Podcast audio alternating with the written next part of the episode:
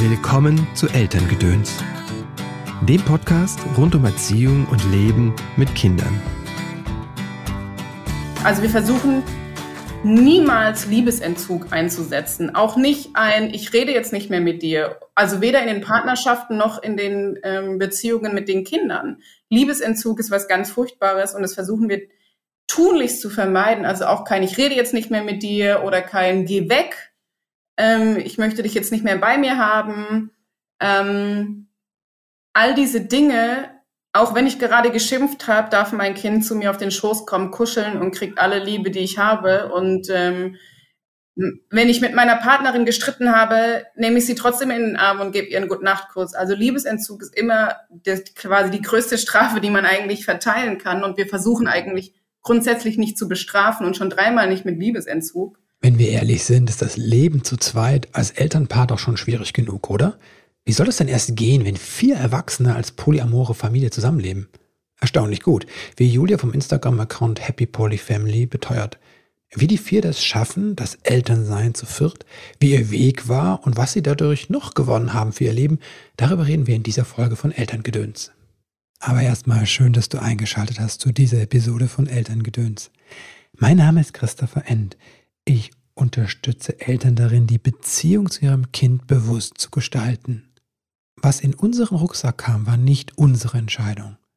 Was wir weitergeben, schon. Auf deinem Weg des Elternseins begleite ich dich in Einzelsitzungen, sei es online oder hier in der Praxis in Köln, in Seminaren und Kursen.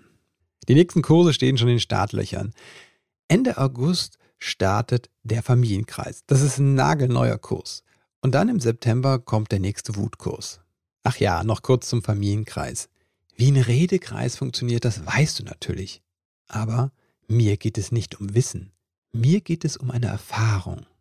Der Kreis bietet dir die Möglichkeit, eine tiefe Verbindung mit anderen Menschen zu spüren. Der Kreis bietet dir die Möglichkeit, in dieser Verbindung dich selbst zu spüren und ganz anders zu verstehen.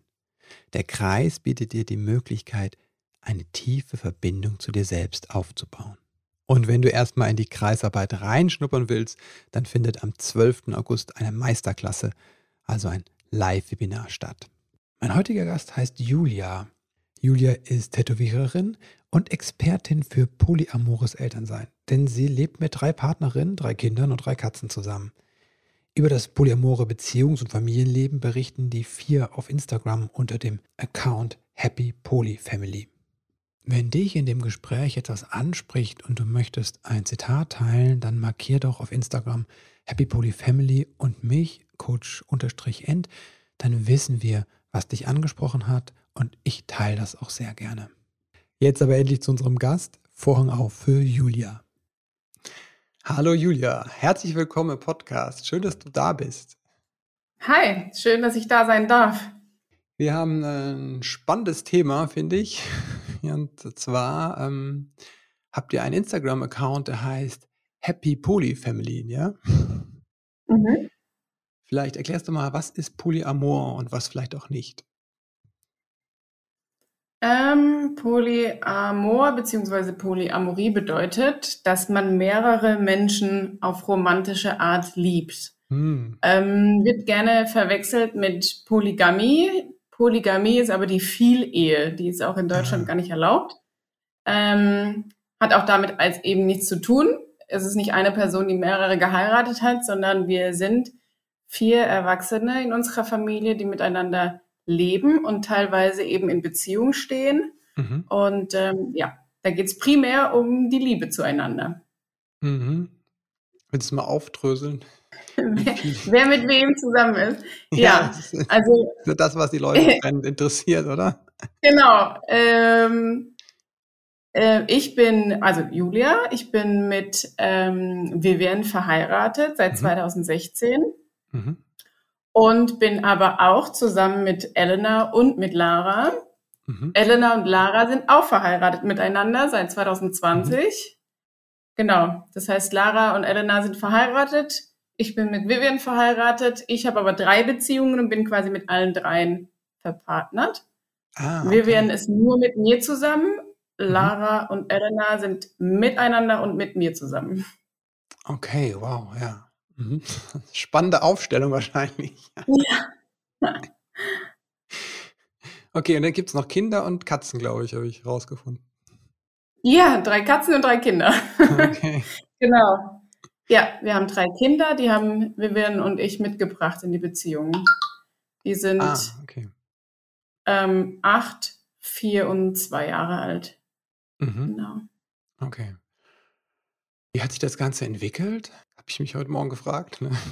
Wir haben uns vor zwei Jahren kennengelernt, eigentlich freundschaftlich und ähm, haben dann festgestellt, dass wir irgendwie mehr Gefühle füreinander haben als mhm. reine Freundschaft.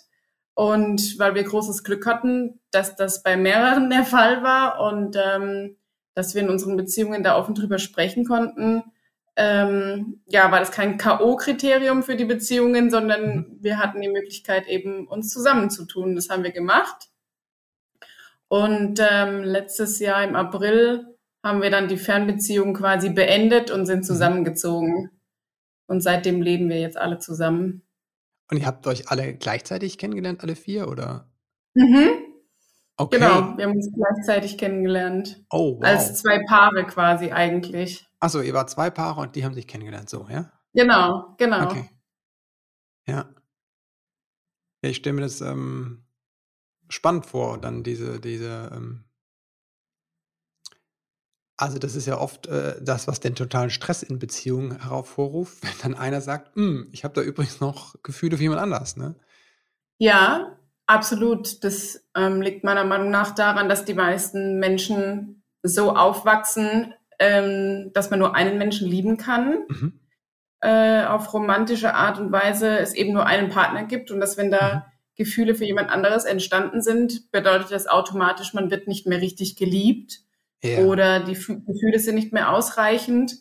Ähm, das ist aber einfach nicht der Fall. Also zumindest Menschen, die Polyamor leben, sind davon überzeugt, dass Liebe eben keine begrenzte Ressource ist, die nur für einen Menschen gilt, sondern dass man eben mhm. mehrere lieben kann, genauso wie man ja auch mehrere Kinder lieben kann, wie man mhm. mehrere Geschwister lieben kann. Das ist ja auch nicht auf eine Person begrenzt. Mhm. Und dass das eben auch mit Partnern möglich ist und Partnerinnen und dass das nicht bedeutet, wenn ich Gefühle für jemand anderes habe, dass ich meinen bis dato Partner irgendwie weniger liebe. Mhm. Ja, im, im Konzept hört sich das sehr schlüssig an. Ja. Ich frage mich, wie war das, war das in dem Moment? Wart ihr davon alle vier überzeugt? Ne? Oder gab es quasi so, so auch Momente, wo dann gerade beim ähm, Zusammenfinden oder bei dem Entstehen, ähm, wo es so Reibung gab oder so Herausforderungen? Ja, sicher. Ähm, doch, doch, die gab es schon. Ähm, da wir alle vorher nicht Polyamor gelebt mhm. haben, ähm, war das schon eine große Herausforderung. Das hat die einzelnen Beziehungen auch wirklich hart auf die Probe gestellt und ähm, hat viel Arbeit für jeden Einzelnen auch an sich selbst bedeutet, ähm, dass wir da schauen, dass man also quasi auch nicht dem Partner die oder der Partnerin die Verantwortung dafür gibt und sagt, hier, ich fühle mich jetzt, als würdest du mich weniger lieben, tu was mhm. dagegen, ja, sondern dass man schaut, dass man dieses Defizit bei sich selber ausgleicht und äh, mhm. Vertrauen darin hat, dass das eben der eigenen Beziehung gar nicht schadet und einem nichts weggenommen wird und einem auch nicht mhm. die Partnerin weggenommen wird, ähm, mhm. sondern dass man einfach noch mehr Menschen in seinem Leben dazugewonnen hat. Aber das ist, das ist große äh, Herausforderung und viel, viel Arbeit. Mhm. Wie habt ihr diese Arbeit gemacht oder bewältigt? Wie hat die ausgesehen? Ähm, unheimlich viele Gespräche. Mhm. Äh, jeweils die Ehepaare für sich, die ähm, alle miteinander. Wir waren eigentlich mhm. jeden Tag rund um die Uhr im Austausch, auch über WhatsApp-Gruppe, weil wir auch am Anfang ähm, getrennt voneinander gelebt haben. Ja. Ähm, war trotzdem auch so eigentlich rund um die Uhr ein Austausch, dass man auch einfach schnell mal einen Gedanken teilen konnte. Ähm, der einem so in den Sinn kam, irgendwas, was einen bewegt hat oder wovor man Angst hat oder was weiß ich was. Und das ging eigentlich ähm, sehr gut, dass wir da eigentlich immer über alles gesprochen haben, auch über die Ängste und ähm, Gefühle und am Anfang auch sehr viele Regeln, ähm, um sich einfach in der eigenen Partnerschaft ein bisschen sicherer zu fühlen und nicht so quasi nicht das Gefühl zu haben, dass man von jetzt auf gleich die Partnerin verlieren könnte. Mhm. Sondern dass es halt immer noch am Anfang Privilegien gab, sage ich mal, die nur der, der Ursprungsbeziehung der Ehe gehört ja. haben. Da haben wir uns ganz langsam durchgearbeitet quasi. Mhm. Habt ihr das nur unter euch vier gemacht oder hattet ihr auch irgendwie da quasi externe Unterstützung? Nein, das haben wir unter uns vier gemacht. Also wir mhm. kennen auch äh, oder kannten bis zu diesem Zeitpunkt niemandem, der Polyamor gelebt hätte oder da mhm. Erfahrungswerte hat. Ähm, wir waren auch relativ lange, oder also relativ lange, ein paar Monate, auch nicht geoutet, weil wir auch noch nicht wussten, wo es hinführt. Mhm. Und ähm, ja, deswegen haben wir das eigentlich so unter uns ausgemacht und äh, ja, es ist bis heute noch so, dass wir in vielen Punkten ähm, einfach für uns herausfinden müssen, wie es funktionieren kann, weil man einfach hm. jetzt niemanden kennt, der in dieser Konstellation lebt. Fehlen ja auch die Vorbilder auf eine Weise, ne? Dann. Ja. Was habt ihr, was waren das vielleicht für, für, für Ängste, die, du hast ja da gesprochen, wenn du eine teilen willst, die, die da war und Primär natürlich, dass man die Partnerin an jemand Neues verlieren könnte. Hm. Ähm, dass die ursprüngliche Familie quasi daran zerbricht. Ah, ja. Ähm, ja, das ist, glaube ich, so die Hauptangst bei allen gewesen. Mhm. Wie seid ihr denn damit umgegangen oder wie habt, hat sich das vielleicht aufgelöst? Eigentlich kontinuierlich darüber sprechen, dass mhm. man Angst hat einfach und ähm, damit der andere die Chance hat, darauf zu reagieren und zu sagen, aber ich liebe dich nicht weniger als vorher. Ich habe mich halt eben nur auch in jemand anderes verliebt. Mhm. Dadurch, dass wir aber also ich glaube, dass was am meisten geholfen hat, war einfach die Zeit ja, und das Erleben quasi, dass einem nichts weggenommen wird, dass der Partner oder die Partnerin nicht weggeht, ähm, dass einfach nichts passiert von dem, wovor man Angst hatte. Das mhm. ist, glaube ich, so tatsächlich eigentlich das, was uns am meisten geholfen hat, war permanent drüber sprechen und einfach das Erfahren, dass es nicht passiert. Mhm. Also die Angst war eigentlich größer als die Realität. Ja, absolut. Was hat dich am meisten überrascht in dieser Zeit oder in dieser Erfahrung? Am meisten überrascht hat mich, glaube ich, die Tatsache, wie unterschiedlich Liebe sein kann. Oh. Also, dass man, dass romantische Liebe nicht gleich romantische Liebe ist und dass das wirklich von der, von Person zu Person unterschiedlich ist, wie die Gefühle sind, wie die sich anfühlen. Hm. Ähm, ich glaube ja, davon bin ich am meisten überrascht gewesen, wie unterschiedlich die Beziehungen sein können, obwohl man ja quasi selber immer die gleiche Person ist. Mhm. Aber wie unterschiedlich die Beziehungen und auch die Gefühle zueinander sind. Mhm. Was hat das mit dir gemacht, ja. dass du so ähm, intensive, so romantische, also mehrere Beziehungen hast? So? Wie hat es dich vielleicht auch verändert noch über die Beziehung hinaus? Und das hat uns alle super viel verändert. Wir mussten alle extrem viel an uns selbst arbeiten, was mhm. uns, glaube ich, in sämtlichen Lebenslagen weiterbringt. Ähm, nicht nur in den Beziehungen, wenn man sehr viel an seinem Selbstwertgefühl arbeitet, an ähm, Selbstliebe arbeitet, an Vertrauen arbeitet und all mhm. diesen Dingen, ähm, hilft es auf so vielen Ebenen und nicht nur den Beziehungen selbst. Und ähm, mir hat's zum Beispiel sehr viel Selbstsicherheit gegeben, dass ich mich getraut habe, mich aus meinem beruflichen Umfeld zu lösen, in dem ich schon viele Jahre mhm. sehr unglücklich war, ähm, weil ich einfach selbstsicherer geworden bin, dass ich auch Wege gehen kann, die mir vielleicht im ersten Moment Angst machen. Und ähm, es hat viel, ja, es hat, glaube ich, sehr viel mit uns allen äh, persönlich so gemacht, was viel weitreichender ist als die Beziehungen an sich. Ähm, auch die Erkenntnis, äh, dass ja vieles nur, wenn man so aufgewachsen ist und solche Glaubenssätze hat, dass die gar nicht wahr sein müssen, dass man da auch gar nicht mhm. festhalten muss und dass man ähm, für sich selbst rausfinden darf, was man für richtig und falsch empfindet und das eigentlich einem keiner vorschreiben kann. Mhm.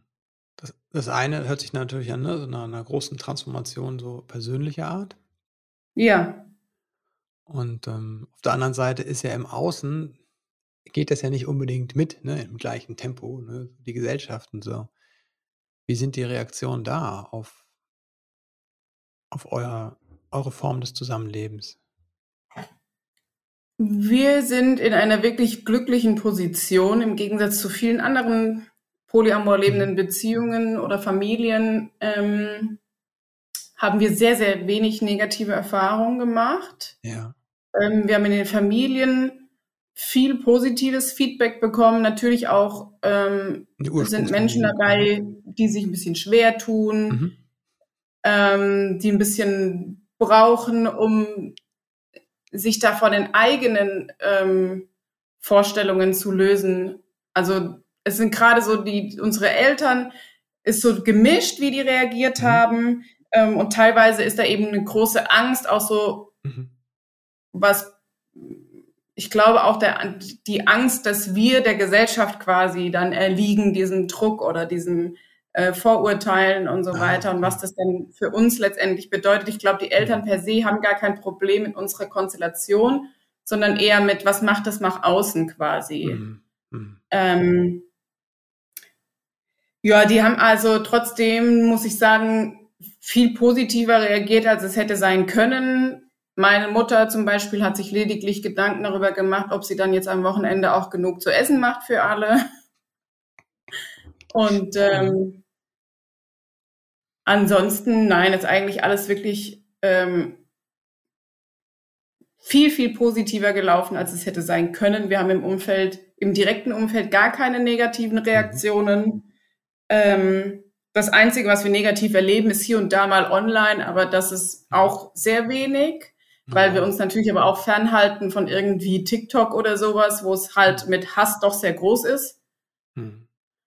Ähm, also wir sind da schon sehr privilegierte Situationen im Gegensatz zu vielen anderen Familien. Haben wir es sehr gut getroffen, das wissen wir auch. Hm. Wie ist das mit den, mit, mit den Kindern? Du hast gesagt, ihr zwei habt ja die Kinder, die drei Kinder mit reingebracht. Ja. Ähm, wie handhabt ihr das so, das Leben mit den Kindern?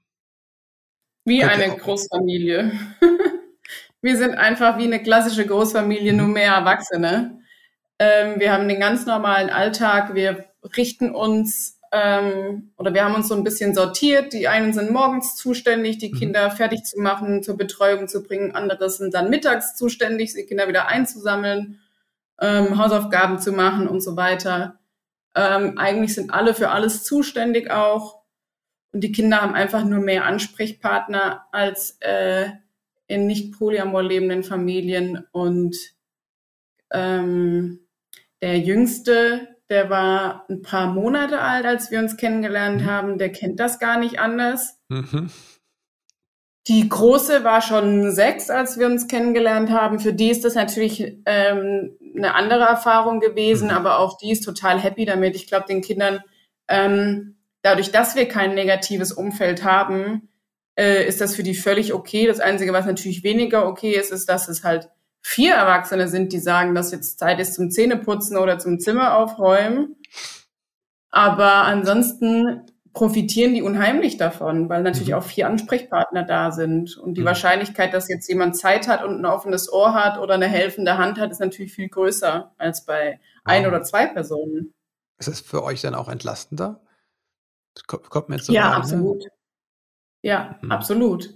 Wir können uns um die Kinder ähm, auch besser zeitgleich kümmern. Wir müssen den Kindern seltener sagen, warte mal, ich bin gerade mit einem anderen Kind beschäftigt, äh, weil einfach mehr Ansprechpartner da sind. Wir können uns natürlich besser organisieren, was so hm. Sachen angeht. Wer bringt welches Kind zum Sportverein und wer ist dafür dann mit dem anderen Kind auf dem Spielplatz und auch natürlich beruflich. Ja, zwei von uns sind selbstständig. Wir können natürlich mhm. viel besser unsere Termine planen und arbeiten, wenn wir wissen, die anderen können besser nach den Terminen von den Kindern gucken und sich so die Arbeitszeiten einrichten.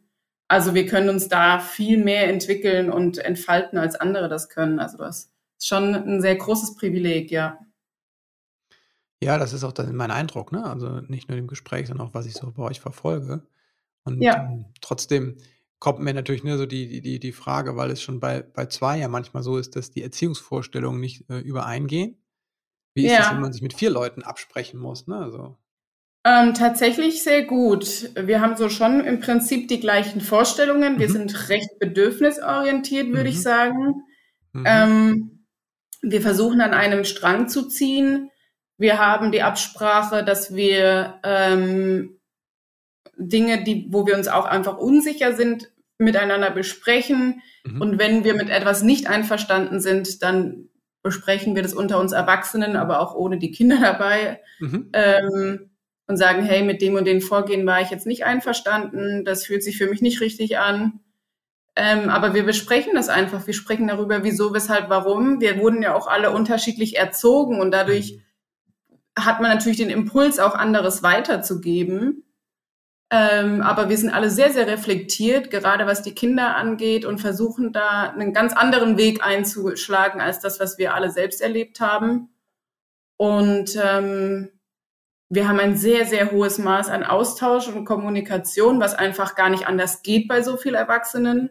Mhm. Und dadurch sind wir aber auch immer im Austausch, was die Kinder angeht. Und ähm, das macht es gar nicht so schwierig, wie man glaubt, ähm, weil wir einfach so im Grunde genommen die gleiche Vorstellung haben. Mhm. Wir haben so ein paar Regeln. Wenn ein Erwachsener und ein Kind gerade eine Diskussion haben, mischt sich einfach kein Erwachsener ein. Mhm. Also wir, wir machen kein Teambuilding irgendwie, mhm. so dann auch weder auf die Seite des Kindes noch auf die Seite des Erwachsenen. Mhm. Und wenn wir mit der Situation nicht einverstanden sind, dann besprechen wir danach, was, mhm. was wir da jetzt nicht gut fanden oder warum wir das Gefühl hatten, dass das nicht in Ordnung ist. Aber ähm, wir mischen uns einfach nicht ein. Das machen wir auch unter uns Erwachsenen nicht. Wenn zwei sich streiten, ist der Rest leise. Und ähm, das machen wir auch nicht, wenn es um die Kinder geht. Und wenn wir eben mit, sag ich mal, der Erziehung des, der anderen nicht einverstanden sind, dann besprechen wir einfach, warum. Mhm. Und ähm, es ist natürlich so, dadurch, dass Vivian und ich die Kinder mitgebracht haben mhm. in die äh, Beziehung und Lara und Elena keine Kinder hatten, ähm, haben die sich natürlich auch einfach ein bisschen uns angepasst am Anfang und sind einfach erstmal so quasi mitgelaufen und haben natürlich einfach gemerkt, wo wir unsere Schwerpunkte haben, wo wir mhm. Wert drauf legen und sind da quasi so mit reingewachsen. Eltern in Ausbildung. Ja. Ja, was ich raushöre in allen, also wirklich, was sich so durchzieht durch alles, was du sagst, ist das Reden, ne? dieses gemeinsame Reden und sich austauschen. Und ich glaube, dem einen, der einen oder anderen wird, glaube ich, auch anders. Und die wird ein bisschen eifersüchtig auf, äh, das hört sich sehr, ähm, ne, auf diese gleiche Wellenlänge zu sein. Ne? Das ist, weiß ja, ich nicht, ja. Elternbeziehungen ist das halt nicht der Fall. Ne? Da gibt es halt, da ja. ist ne, vor allem gern die eine weiter als der andere. Und ähm, genau, und dann ist das Reden sowieso nicht so äh, etabliert. Konntet ihr das alles oder, oder wie ist das bei dir? Da hast du das, das, das Sprechen und das dich selbst hinterfragen und an dir arbeiten, hast du das gelernt oder, oder wie hast du es gelernt? Hast du es mitbekommen in deiner Familie vielleicht? Also auch, ja. Ich habe hm. ähm, das viel mitgegeben bekommen. Ich habe, hm. ähm, ich glaube, ich war ein sehr, sehr schwieriger Teenager. Also ich glaube das nicht nur, ich weiß das auch. mhm. Aber ich habe danach dann, als ähm, ich äh, nicht mehr zu Hause gewohnt habe und so eine irgendwie eine Basis mit meiner Mutter gefunden, sehr viele ganz tolle Gespräche zu führen, mhm. um sehr viel mit ihr zu reflektieren, auch über darüber, wie meine Jugend eben gelaufen ist, wieso, weshalb, warum. Ja. Äh, manches so war und ähm, habe äh, meine erste Ehe ist nicht so glücklich gelaufen. Da habe ich mhm. einfach dann viel ähm, danach viel, viel an mir arbeiten müssen, einfach, weil ich mhm. ähm, kein, eigentlich kein Selbstwertgefühl mehr hatte oder auch irgendwie Selbstachtung oder sowas. Und ähm, ich, für mich war der größte Ansporn, dass ich ähm, die Dinge, mit denen ich zu kämpfen habe, nicht weitergeben möchte an meine Kinder. Mhm. Und ähm, deswegen war mir die Arbeit so wichtig, die Selbstarbeit, damit ich es anders weitergeben kann. Und ähm, ja, weil wenn ich nicht fähig bin, hm. anders mit mir selbst umzugehen oder dafür zu sorgen, dass andere mit mir so umgehen, wie ich das hm. möchte, dann kann ich das auch nicht weitergeben. Und ähm, die, meine Kinder waren so für mich der Grund, warum ich ähm, so viel an mir gearbeitet habe. Und ähm, Vivian hat mich kennengelernt oder wir haben uns kennengelernt. Da war unsere große ein Säugling noch. Mhm. Die ist also, also ist aus meiner ersten Ehe quasi mhm. entstanden. Ähm, und sie ist da auch so mit reingewachsen und da Vivian aber zum Beispiel ohne Mutter groß geworden ist, ähm, mhm. hat sie gar, gar nichts Mütterliches vorgelebt bekommen und war mhm. daher quasi auch ähm, da ganz unerfahren und hatte aber auch keine Prägung in irgendeine Richtung.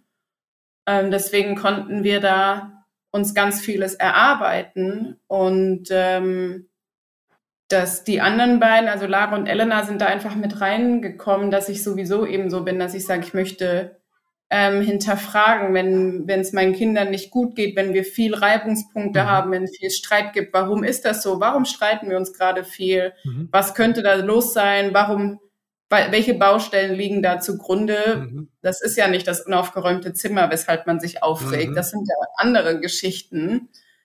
Ähm, und ja, ich denke, dadurch, dass wir durch unsere Beziehungskonstellation einfach gezwungen sind, unheimlich viel miteinander mhm. zu reden, breitet sich das einfach aus auf alle Belange so im Leben. Und ähm, die Kinder bekommen das ja von uns mit, dass man über alles dauernd redet. Und wir reden mit unseren Kindern auch so. Wenn, wenn da mhm. irgendwas im Argen ist, fragen wir auch. Wenn die Große morgens sagt, oh, ich habe Bauchweh, dann sagen wir nicht, ja gut, dann bleibst du daheim von der Schule. Ähm, sondern wir gucken, warum hast du den Bauchweh? Hast du heute einen Test? Hast du die Hausaufgaben mhm. vergessen? Ist irgendwas? Hast du mit jemandem Streit in der Schule? Also wir gucken einfach auch, kann da irgendwas dahinter sein? Mhm. Und diese Art miteinander zu kommunizieren, geben wir an die Kinder weiter und ähm, haben wir, das hat sich für uns so gefestigt einfach, dass man auch, wenn man Wut von der Partnerin entgegenkriegt über irgendeine mhm. Situation, dass man auch hilft zu reflektieren, dass man sagt, hey, ich merke gerade, du bist super wütend, aber ich weiß, dass ich habe gerade gar nichts getan, ich habe dich nicht angegriffen, ich habe nichts Falsches gemacht Warum bist du denn so wütend? Was, was regt dich denn wirklich gerade auf? Mhm. Was triggert dich denn? Ist da irgendein Punkt, der irgendwie unbearbeitet ist, von keine Ahnung wann, durch irgendjemanden ausgelöst oder so, den ich jetzt gerade unbewusst einfach getroffen habe. Und dann bin ich einfach der falsche Ansprechpartner für diese Wut. Aber ich kann sehr wohl unterstützen und sagen, wir können zusammen reflektieren, wo das gerade herkommt. Mhm. Und das, das können wir mit den Kindern genauso machen wie mit unseren Partnerinnen und dadurch ähm, funktioniert, glaube ich, bei uns vieles so gut, wie es nach außen so einfach scheint. Es ist gar nicht, aber es ist einfach hm, ähm, viel Arbeit. Es ist super viel Arbeit, aber wir haben, glaube ich, einen ganz coolen Weg gefunden, ja. Hm. Was ist bei dir, wenn du sagst, das äh, unaufgeräumte Zimmer ist so das Vordergründige? Ähm, also mein größter Punkt, an dem man mich treffen kann, ist meine Angst, eine schlechte Mutter zu sein. Oh. Mhm. Das ist, ähm, wenn, wenn man den Punkt trifft, also auch wenn ich das gar nicht merke, dass es der Punkt ist, der getroffen mhm. wurde, dann reagiere ich schon extremst emotional. Ja, das ist okay. so, glaube ich, mein größter Punkt, an dem man mich treffen kann. Ja. Hm. Das geht, glaube ich, vielen Eltern so, ne? Das geht tief. Ja, ja, ich glaube, das haben viele Eltern, die Angst, als Eltern zu versagen. Ja. Ja, und dann ist auch ein unaufgeräumtes Zimmer kann auch genau diesen Punkt treffen, weil man denkt, was habe ich denn ah. falsch gemacht, warum kann mein Kind keine Ordnung halten? Hm, okay, ja, ja, ja, okay, ja. Mhm. Also das mhm. ist oft, ja, oder dass man, oder dass man denkt, hier muss es aufgeräumt sein, wenn ich Besuch kriege, weil mhm. der Besuch könnte denken, ich habe mein Haushalt nicht im Griff, ich wäre vielleicht überfordert als Mutter oder sowas, ja. Also das sind oft so ganz andere Baustellen eigentlich, als das, was es mhm. augenscheinlich ist das macht Stress mit der Ordnung. Ne? Ich, also ich finde, das macht es auf mehreren Ebenen, ne? weil auch tatsächlich ich überzeugt davon bin, dass, dass Ordnung im Außen halt auch was ne, ja. beruhigt. Ne? Das hat ist ein Teil und das andere ist diese ganzen anderen Dinge, die du ansprichst. Ich glaube, das ist ein super Stressfaktor für viele Eltern, diese Absolut, ja. Die Unordnung sein zu lassen, ne? so und ein Stück weit anzunehmen. Das Mhm. Ja, oder auch ein Stück weit den Kindern das zuzugestehen, dass sie auch eine Privatsphäre haben und dass sie mhm. auch in ihrem Zimmer vielleicht ein Stück weit ähm, ja, Freiraum haben und nicht, sich nicht mhm. beugen müssen und nicht Regeln aushalten müssen oder Kompromisse schließen müssen, sondern dass sie dort auch einfach ein bisschen frei sein dürfen. Und das ist schwierig als Mutter, dann an einem riesen Saustall vorbeizulaufen und zu denken, okay, ich ignoriere das jetzt, ich schaffe das, ich rege mich jetzt nicht darüber auf. Oh, ich gehe da so oft rein, ne? Ich weiß es und ich gehe da so oft in diesen Dings rein. Ich denke mir, ja, das ist, äh, also deswegen ist es, äh, frage ich, weil das für mich auch ein Thema ist, ne, mit der Ordnung. Ja, ich merke das auch. Mhm. Also ich, ähm, wir haben hier die Schwierigkeit, dass wir alle ein unterschiedliches Empfinden für Ordnung haben. Mhm. Oh ja. ähm, das ist schon manchmal sehr schwierig, wenn, wenn der eine sagt, hier sieht's doch gar nicht schlimm aus und der andere sagt, entschuldige bitte, es sieht aus wie bei anderen unterm Sofa, das geht gar Mhm. nicht. Das kann schon zu Streit führen, definitiv, Mhm. aber wir versuchen alle ähm, so ein bisschen dahingehend zu arbeiten, dass wir sagen, wenn es mich stört, ist es Mhm. meine Aufgabe, das wegzuräumen. Mhm. Und nicht, weil ich mich gestört fühle, müssen andere das ausbaden. Mhm. Es gibt natürlich so Regeln, die sagen, also man muss unterscheiden zwischen Unordnung und Dreck. Mhm. Dreck ist einfach uncool, den mag ich einfach nicht haben. Da, Den will auch niemand wirklich haben. Ähm, und Dreck wird gemeinschaftlich beseitigt und Unordnung muss man einfach gucken. Jeder hat so auch so ein bisschen so seinen Bereich. Lara hat ihren Homeoffice-Bereich. Das ist mir Mhm. egal, wie der aussieht. Wenn sie Mhm. sich damit wohlfühlt, dann kann sie damit machen, was sie will. Ah, okay. Und es ist nicht meine, meine Aufgabe, ähm, mein Ordnungsbedürfnis, ähm, nee, ihre, ihre Ordnung herzustellen. Das ist nicht meine Aufgabe. Und es ist auch nicht meine ähm, Aufgabe, aufzuräumen, weil sie es als unordentlich empfindet. Mhm. Ne? Mhm. Also der, der sich quasi, der, der das Gefühl hat, aufräumen, etwas aufräumen zu wollen, der räumt das auf. Der kann natürlich sagen, hey, hilft mir jemand, wäre total toll, wenn mir jemand mal kurz helfen könnte, das Wohnzimmer aufzuräumen, weil ich fühle mich nicht mehr wohl, Mhm. aber es ist nicht die Verantwortung von jemand anderem. Man kann um Hilfe bitten, aber man muss niemanden in die Verantwortung ziehen. Mhm. Auch wenn die anderen ihr, ihr Zeug da liegen lassen? Ja, da muss man halt einfach unterscheiden, ob das jetzt eine Dreckwäsche ist, die da einfach nicht hingehört, Mhm. Oder ob das aber einfach zwei, drei Bücher sind, die auf dem Wohnzimmertisch liegen. Mhm. Da versuche ich immer so ein bisschen einfach, ja, gedanklich vorzusortieren, ob das jetzt wirklich angebracht ist, den anderen da in die Verantwortung zu ziehen. Wenn da jetzt irgendwie, weiß ich nicht, ja, Sachen, die halt sowieso auf dem Sofa oder auf dem Wohnzimmertisch Mhm. rumliegen, liegen und mich stört die Ordnung, dann räume ich sie auf. Wenn da jetzt Mhm. aber natürlich irgendwie Kaffeetassen rumstehen von drei Tagen, dann sage ich auch, könnt ihr bitte eure Kaffeetassen in die Küche Mhm. räumen. Okay. Mhm. Du hast vorhin gesagt, dass nach der ersten Ehe ähm, dein Selbstbewusstsein ziemlich down war und du das aufgebaut Ja. hast. Wie hast du das gemacht? Ich arbeite dran. Bin nicht fertig. Okay, wie waren deine Aber ersten Schritte dahin? Wir müssen alle sehr stark an unserem Selbstbewusstsein arbeiten, weil es wird einem erst bewusst, wie klein das ist, wenn man merkt, wie abhängig man von der Bestätigung von anderen ist. Oh, Und das wird ja. einem bewusst, Mhm. wenn man das Gefühl kriegt, den Partner verlieren zu können, weil jemand anderes da ist. Weil dann kommen so Zweifel wie, vielleicht ist die andere hübscher, vielleicht ist sie Mhm. besser, vielleicht ist sie netter, vielleicht Ja. passen die besser zusammen. Mhm.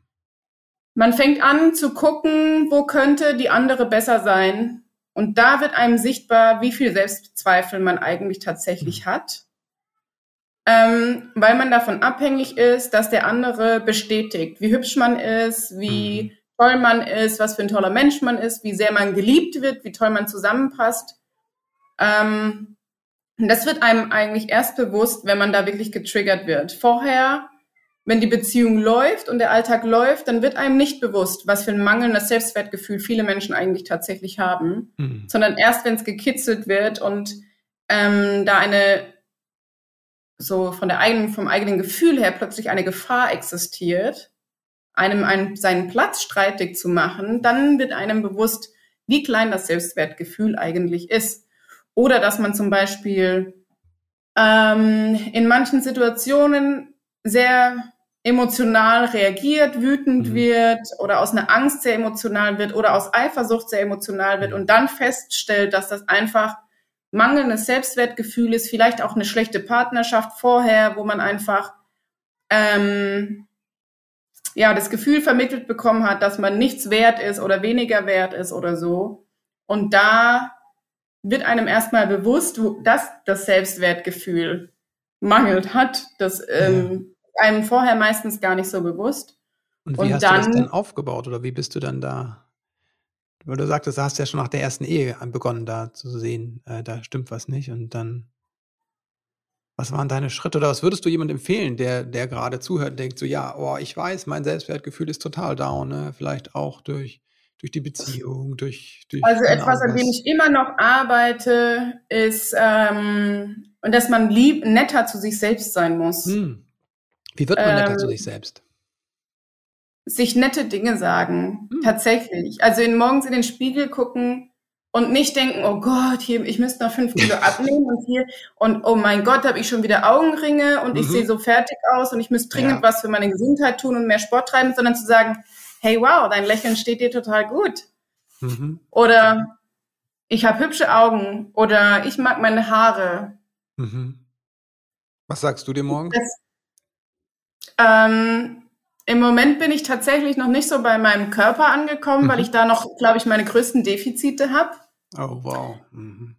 Ähm, ich versuche mir tatsächlich eher so zu sagen, dass ich zum Beispiel, dass ich liebenswert bin, dass ich es verdient mhm. habe, dass man mich liebt.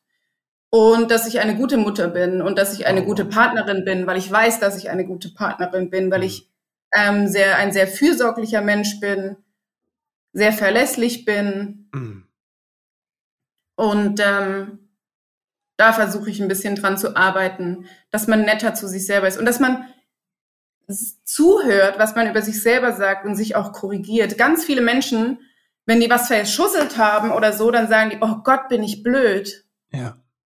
Und das ist, das ist aber, das sollte man nicht, einfach nicht machen. Man sollte nicht über sich selber so sprechen, sondern ja. das, was man mit anderen machen würde, man würde zu jemand anderem sagen, hey, kann doch mal passieren. Kann ja mhm. jedem mal passieren. Man vergisst ja einfach mal was. Und das ja. sollte man sich selber sagen. Man sollte sagen, oh ja, das war jetzt nicht so cool. Aber kann passieren. Man kann ja einfach mal was vergessen. Und nicht sagen, oh Gott, bin ich blöd. Schon wieder habe ich was vergessen. Nichts kann ich mir merken. Das hat mich sehr berührt, als du deine, das geteilt hast, was du dir sagst. Ne? Und ich frage mich, was, was machen wir mit unseren Kindern, damit das nicht passiert? Weil vieles davon, bin ich überzeugt, kommt ja aus der, aus der Prägung, ne? aus der eigenen Erfahrung. Ja. Was macht, machst, machst du vielleicht auch konkret anders, um da diesen negativen Self-Talk deines Kindes zu vermeiden, damit das, das wir versuchen, nicht vom Spiegel stehen muss und sagen muss? Ja, ja, wir versuchen unseren Kindern ähm, immer zu sagen, dass wir sie, äh, dass wir sie bedingungslos lieben, also wirklich okay. bedingungslos, dass sie machen können, was sie wollen. Sie können quasi die Liebe nicht kaputt machen zwischen wow. uns. Ähm, dass es egal ist, Mhm. Ob wir auch wütend werden oder sauer werden, dass wir sie trotzdem lieben in dem Moment. Ja, und mhm. dass ähm, es nichts gibt, was sie tun könnten, was das kaputt macht, dass sie keine Angst haben müssen, dass sie ähm, durch Fehlverhalten oder so. Ähm, mhm. Also wir versuchen niemals Liebesentzug einzusetzen. Auch mhm. nicht ein, ich rede jetzt nicht mehr mit dir. Also mhm. weder in den Partnerschaften noch in den ähm, Beziehungen mit den Kindern. Liebesentzug ist was ganz Furchtbares und das versuchen wir tunlichst zu vermeiden. Also auch kein, ich rede jetzt nicht mehr mit dir oder kein, geh weg. Ähm, ich möchte dich jetzt nicht mehr bei mir haben. Ähm, all diese Dinge, auch wenn ich gerade geschimpft habe, darf mein Kind zu mir auf den Schoß kommen, kuscheln und kriegt alle Liebe, die ich mhm. habe. Und ähm, oh, wow. wenn ich mit meiner Partnerin gestritten habe, nehme ich sie trotzdem in den Arm und gebe ihr einen Gute-Nacht-Kurs. Also Liebesentzug ist immer das, quasi die größte Strafe, die man eigentlich verteilen kann. Und wir versuchen eigentlich grundsätzlich nicht zu bestrafen und schon dreimal nicht mit Liebesentzug. Und ich glaube, die Gewissheit, bedingungslos geliebt zu werden, ist das Wertvollste, was eine Beziehung ausmacht, egal ob unter Erwachsenen oder äh, zwischen mhm. Kindern und Erwachsenen. Diese Gewissheit, ich kann nichts machen, was so falsch wäre, dass der andere mich dafür nicht mehr liebt, ja. Und ähm, wir versuchen unseren Kindern immer zu sagen, dass sie wunderschön sind, dass mhm. auch wenn unser Junior äh, sich die Fingernägel lackiert, die Kleider von seinen Schwestern anzieht, dann ist er wunderschön. Mhm. Und wenn, also, dass es auch einfach egal ist, was andere sagen, dass es egal ist, wenn unsere mhm. große Brille trägt, dass sie wunderschön ist mit Brille, dass es egal ist, was mhm. andere sagen. Und wenn ihr das gut gefällt, wenn die mittlere weiß ich nicht, den, die Farbenmix des Jahrhunderts anhat und ihr gefällt mhm. das, dann ist es, dann ist das ganz toll. Und ähm, wir versuchen die Kinder einfach immer darin zu stärken, wenn die Große aus der Schule kommt und sagt, ich verstehe Mathe einfach nicht und dann ist sie immer ganz furchtbar wütend und mit sich selbst, dann, dann versuchen wir sie aufzubauen und zu sagen, du kannst so viele tolle Sachen, du bist so besonders, du kannst so viele wunderschöne Sachen. Hm. Es ist nicht schlimm, wenn du Mathe nicht kannst. Dann kannst du einfach kein Mathe. Das ist doch überhaupt nicht schlimm. Es gibt hm. so viele Menschen, die haben keine Ahnung von Mathe. Es sind doch trotzdem tolle Menschen. Und dass sie quasi sich nicht ähm, identifizieren mit irgendwas, hm. Was eigentlich völlig unrelevant ist. Und dass sie ähm, wissen, dass solche Dinge sie nicht ausmachen als Menschen. Und ich glaube, das ist unheimlich viel, was wir den Kindern mitgeben können, dass es ein, also gerade aktuell, die Große ist in der dritten Klasse und es geht jetzt schon los mit, was mhm. kommt in mein Zeugnis für Noten, weil das ist dann mhm. relevant für meine Versetzung. Mhm. Das ist relevant für die weiterführende Schule. Die haben mhm. so einen Druck. Die haben jetzt schon Diskussionen darüber, auf welche Schulen sie wollen. Und das ist unfassbar schlimm. Und da habe ich die letzten zwei Tage lange Ansprachen gehalten, dass es uns als Eltern völlig egal ist, auf welche Schule sie geht, welche Mathe-Note sie hat, mhm. dass wir sie einfach unterstützen bei allem, was sie vorhat und so, so gut wie wir können. Und dass es mhm. völlig egal ist, welche, welchen Weg sie geht. Was du eben gesagt hast, ne, diese bedingungslose Liebe, die eurem Kind dann angedeihen lasst und ja. auch nach einem Streit, ne, in der Verbindung bleibt.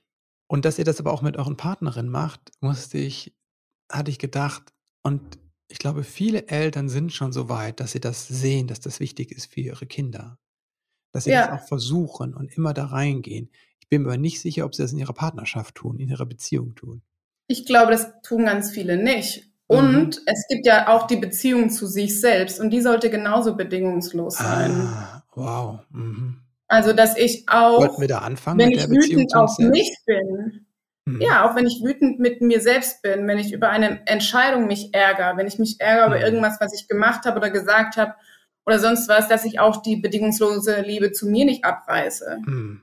Und mich bestrafe mit Liebesentzug, mich selbst, mhm. indem ich mich verurteile und wütend mit mir selbst bin, sondern einfach mir zugestehe, dass Menschen vielleicht einfach Fehler machen Mhm. Oder dass ich einfach eine Entscheidung getroffen habe, die ich jetzt vielleicht so nicht mehr treffen würde, aber dass es auch einfach okay ist.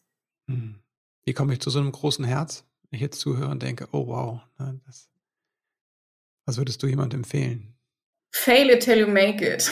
Mhm.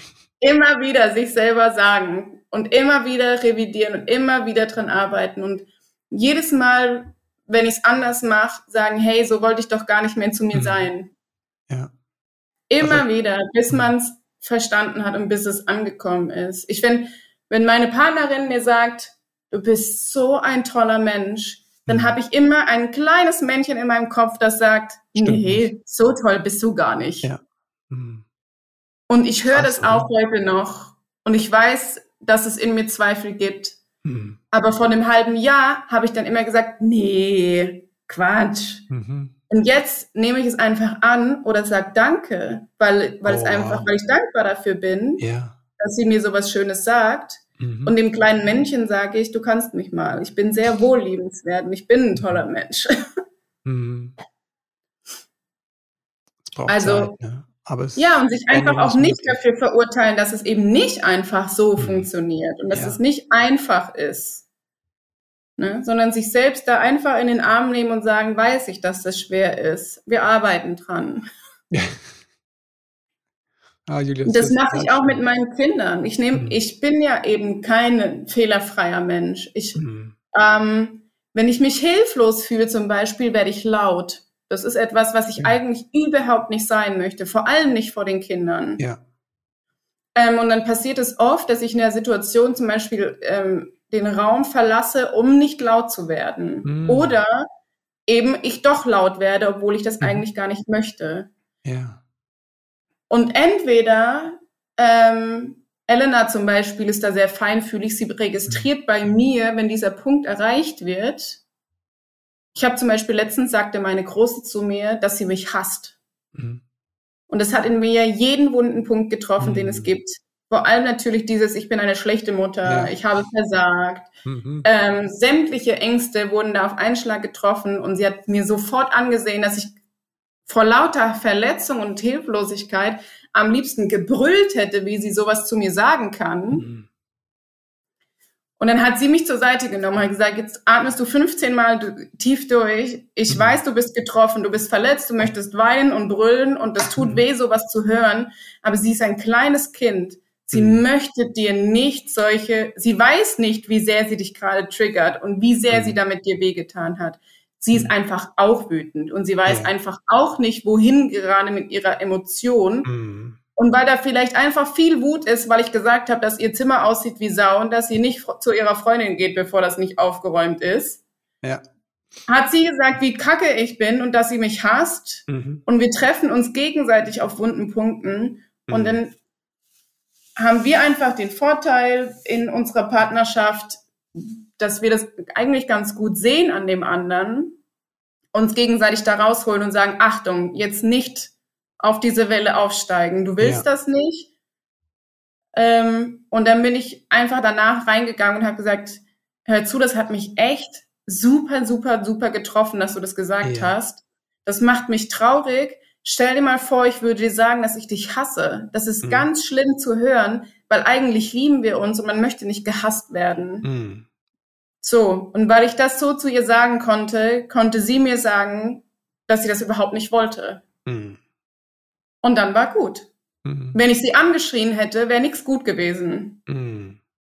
Und wenn ich laut werde, dann kann ich auch einfach zu meinen Kindern gehen und sagen, es tut mir einfach leid. Ich ja. wollte nicht laut werden. Es ist nicht okay, wenn ein Erwachsener die Kinder anschreit. Es ist überhaupt mhm. nicht okay, wenn ein Erwachsener schreit, auch nicht den Partner anschreit. Ja. Laut werden und brüllen ist nicht okay. Aber es ist okay, auch vor den Kindern zu sagen, ich wusste mir gerade nicht mehr zu helfen. Und ich war so wütend, dass ich das nicht mehr kontrollieren konnte. Und deswegen mhm. habe ich gebrüllt. Und es tut mir leid und es ist nicht okay. Julia, vielen, vielen Dank. Ähm, danke für das Gespräch, aber auch danke für die Arbeit, die ihr macht. Ne? Also, dass ähm, mir euch zeigt einfach ne, den Mut, den ihr habt, das nach außen zu tragen. Ich kann mir vorstellen, dass das gerade online gar nicht so leicht war, diesen Schritt zu tun, zu sagen, ich ja. zeige mich, ne, mhm. weil ähm, das nicht immer so wertschätzend ist, gerade online, wie wir das doch alle brauchen. Das stimmt. Und deswegen dein großes Dankeschön, auch wie du, was du hier geteilt hast für deine Offenheit. Hm, es hat mich teilweise wirklich berührt. Danke dir dafür. Wo kann man sich mit euch verbinden, wenn man mehr über euch erfahren will? Wir haben einen Instagram-Account, Happy Poly Family. Da sind mhm. wir vertreten. Link kommt auch in die Show Notes. Jetzt habe ich noch ein ähm, paar letzte Fragen, die alle meine Gäste beantworten können, wenn sie denn wollen. Wenn du an deine eigene Kindheit zurückdenkst, was hat vielleicht gefehlt, was du dir später selbst beibringen konntest? Krasse Frage. Mhm. Ich glaube, ich hatte sehr großes Glück ich bin in einem sehr schönen Elternhaus aufgewachsen. Ich glaube, was mir gefehlt hat, war dass tatsächlich dieses eine Gefühl, was ich meinen Kindern geben möchte, dieses, es ist egal, was du tust, du wirst immer geliebt und ich werde dich nie verlassen.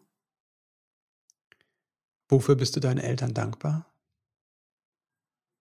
Dass sie ihr Bestes gegeben haben. Ich weiß, dass sie immer ihr Bestes gegeben haben. Mhm. Wenn du werdenden Eltern drei Dinge mit auf den Weg geben könntest, was wäre das? Drei Wahrheiten quasi, wo du weißt, das ist eigentlich das Wichtigste, dass du deine drei Essenzen deines Elternseins. Zusammenhalten. Mhm. Immer erst auf sich selbst gucken, warum fühle ich gerade, was ich fühle, mhm. wo kommt dieses Gefühl tatsächlich her? Und offen um Hilfe fragen. Hm. Zusammenhalten, zuerst auf sich schauen und offen um Hilfe fragen. Ja. Danke dir, Julia. Das würde ich, glaube ich, werdenden Eltern mitgeben. Mhm. Danke dir. Vielleicht hast du gemerkt, wie unsicher ich am Anfang war. Ich bin ja geschwommen. Ich habe nach Worten gesucht, mit Worten gerungen, gerade in den ersten Fragen. Ganz klar, ich war vorsichtig. Und ich finde das okay, das ist ganz normal, wenn wir mit etwas Neuem, etwas für uns bis dahin Unbekannten in Kontakt kommen, dass da ein bisschen Unsicherheit ist. Das ist okay, solange wir uns dessen bewusst sind, solange wir vorsichtig sind, achtsam sind, wie das mit uns, wie es uns damit geht, wie es dem anderen damit geht und dranbleiben. Denn dann hat sich das Gespräch ja geändert. Dann ist das Gespräch tiefer geworden und ist wirklich, also mich hat es stellenweise sehr berührt. Das ist das große, große Geschenk, wenn wir den Mut haben, uns neuem zu stellen und dahin zu gehen in diese unbekannten Gewässer, sage ich mal. Und das wünsche ich dir vom Herzen, wenn du etwas hast, wo du sagst, oh, das zieht mich und gleichzeitig macht mich dieses Thema ein bisschen aufgeregt, dann möchte ich dir einfach damit ähm, einfach mitgeben an dieser Stelle den Mut und äh, die, ja, die Unterstützung, dass es sich lohnt, dahin zu gehen. Es gibt dieses schöne Sprichwort, Mut steht am Anfang des Handelns, Glück am Ende. Und das wünsche ich dir wirklich von Herzen. Also den Mut, die Schritte zu gehen, die notwendig sind, um zu deinem Ziel zu kommen und dein Glück zu finden. Alles Liebe dir und bis bald.